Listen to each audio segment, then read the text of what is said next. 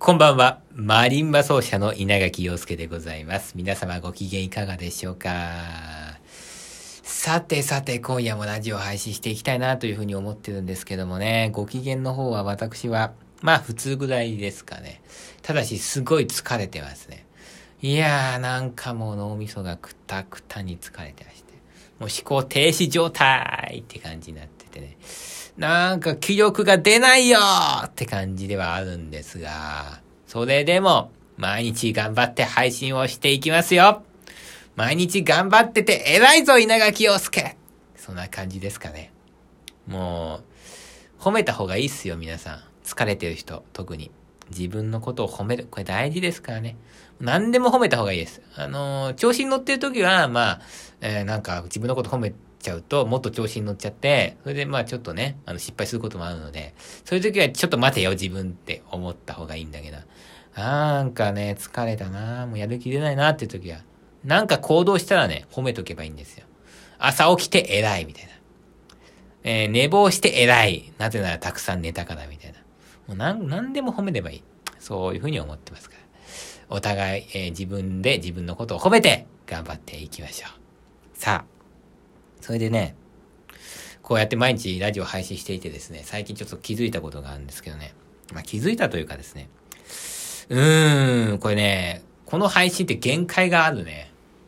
音楽のラジオって難しいね。うーん。なんでかっていうと、音楽って基本的に社会に必要なものじゃないんですよ。だってさ、これを聞いて誰かが得するとかさ、うーん、なんかメリットがあるようなことは何一つ話してないわけですよ。あこう聞かれなくて当たり前なんですよね、それはね。ですけど、まあ、私の場合はね、もう、ちょっとそこら辺は割り切ってるので、どうでもいいものっていうのは、とってもいいものだと。どうでもいいものって面白いと。そういうものが世の中にないと、あこう、うん、世間がつまらなくなっていくと。そういうふうに考えている人間なんで、まあ、こう、どうでもいいものを提供していこうというね。まあ、そういう姿勢で、そういう姿勢でやってはいるんですけどね。それでも、まあ、限界があるんですよね。なんかもうちょっと聞いてくれとか思っちゃったりするんですけど。いや、困ったね。それどうでもいいものだから聞かせるわけないんだけどさ。どう、どうでもいいのが好きな人がね、もっと集まってきてくれるといいかなって思うんですけどね。いやいやいやいや。まあ、ほんとね、こういうラジオとかやってるとね、思うんだよね。音楽ってほんとなくてもなくてもいいものだなって思うけど。だけど、なんでしょうかね。こういうどうでもいいものがですね、あこう、栄えている時代っていうのは、いつもこう、ね、いい時代なんですよね。あなんでかっていうと、こういうのにお金を使ってくれると、やっぱ経済が回るんですよ。必要なものだけにお金を使ってもらっても経済が回らないんで、こういう娯楽芸術とかね、もうどうでもいいものにお金を使ってくれて経済が回って、ね、皆さんがこう、なんでしょうか。うん明るくなるというかね、うんまあ、そういう役割も果たしてると思うんですよ。これは割と真面目にそういうふうに思ってるんで。ああ、こういう娯楽とかってね、経済を回すとか、うん、まあなんでしょうか。もう、もっと言っちゃえば経済成長するためには大事なんじゃないかなって思いますよ。日本が今30年間経済成長してないけど、そこから脱却するためにはね、これどうでもいいものにもっとお金を使う。ここ大事なんじゃないかなって思うんだよね。だから私なんか結構積極的にどうでもいいものにお金使いますからね。まあ、あの、物を買う主義の人じゃないんで、まあ物は買わないんだけどさ、あの、舞台を見に行くとですね、人間の舞台を見に行く。生の舞台見に行くってとっても私は素敵なことだと思うんですよね。あれって本当どうでもいいことですよ。だって5000円払ったら5000円なくなるんですから、目の前にだって何か物が来るわけでもないんだけども、それでも行っちゃうんだよね。だってなんかさ、うん、あの、あの空間だけに身を委ねてね、頭を空っぽにできるっていう、あんな贅沢な時間ないからね。もうほんとどうでもいい時間なんだけど、それが好きでね、人間が生でやってる舞台っていうのは。うん。まあ、どうでもいいことなんだけどね、やはり魅力的なものだと思う。だから、私はこのどうでもいい魅力というのを、このラジオで訴えていくというね。まあ、そういうことをですね、していけたらいいかなとは思ってますけども。で、えっとね、これ、えー、土曜日にね、まあ、あるシンポジウムを聞いたという話をしたんですよ。土曜日にあったシンポジウムなんですけども、新宿で、えー、音楽大学と危機ということで、まあ日本っていうのは少子化でね、なんですけども、まあ音楽大学はその日本の少子化以上に入学する人が減ってきているとどうしたらいいのかと。で、結局、こういうことが問題だよね、問題だよねって問題点はいっぱい出たんだけど解決策がないという、まあそういうシンポジウムだったんですね。で、私の方で2つだけ、何でしょうか、アイディアというか、これがまあ大事なんじゃないかというか、まあまあ私の方の何でしょうかね、意見ですね、をまあ述べようとして、1個は言えたんだけど2個はもう全く忘れちゃって出てこなかったんで、今日はその話をしたいんだけど、まずその、1つ目でもうちょっとですね、深く話していきたいんだけど、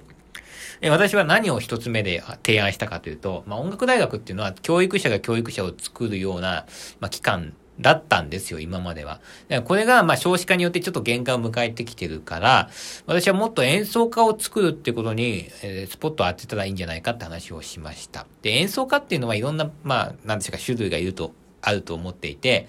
あのー、もちろんコンクールとかで1位を取って、テレビにバンバン出ていくような人もいれば、えー、1ヶ月に1回50人ぐらいのスペースで、まあ、3000円ぐらいの料金でもって演奏会を行う人もいると。で、今、圧倒的に足りてないのは、ここなんですよね。この、料金的に3000円、4000円チケット代が、この演奏家がまるでいない。えー、上はもうね、1万円近い人で、下は1000円ぐらいでも人が来ないような、えー、そんな感じになっちゃってる。これは大変問題なんですよ。なんで、この中間的なレベルの演奏家をやっぱこう排出していくっていうのが音楽大学の役割なんじゃないかってことをこのラジオで結構強く言いました。でね、うーんと、そうですね。これは、その、やっぱりですね、入学する前に、将来の想像っていうのがある程度つかないと、やっぱり音楽大学に入学する人ってこれからどんどん減っていくと思うんですよね。あの、よく聞かれるんですよ。なんで音楽大学に人が集まらないと思うとか、なんで音大はこんなに定員が減ってると思うの？あなたの意見を聞かせてって、よく言われ、聞かれるんです。これ、まあ、答え一つですよね。将来的にどうなるのかっていう。それが見、見えない。そんなとこに入るわけがないじゃないですか。で、一つ問題だなって思うのは、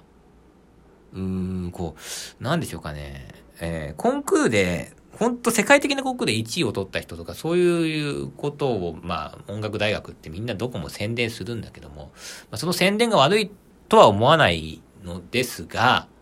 誰もがそんな風になれるなんて、普通に考えればわかることじゃないですか。ね。えー、なんでしょうかね。まあ、1000人に1人ぐらいの割合だと思いますね。ああいう1位を取ってどうのこうのっていうのは。じゃあ、それ以外の人はどうしてるんですかって、ここが気になるところですよ。ここをやっぱりどんどん宣伝していってほしい。で、その時に、私が、まあ、あの、提案した、1ヶ月に1回、50人ぐらい集めて、チケット代3000円で演奏している人が、えー、毎年10人いますと。こういうふうに具体的に説明をして宣伝していけば、じゃあ僕もそこを目指して頑張ろうって思うと思うんですよね。で、実際は確かにオーケストラとかアンサンブルとか、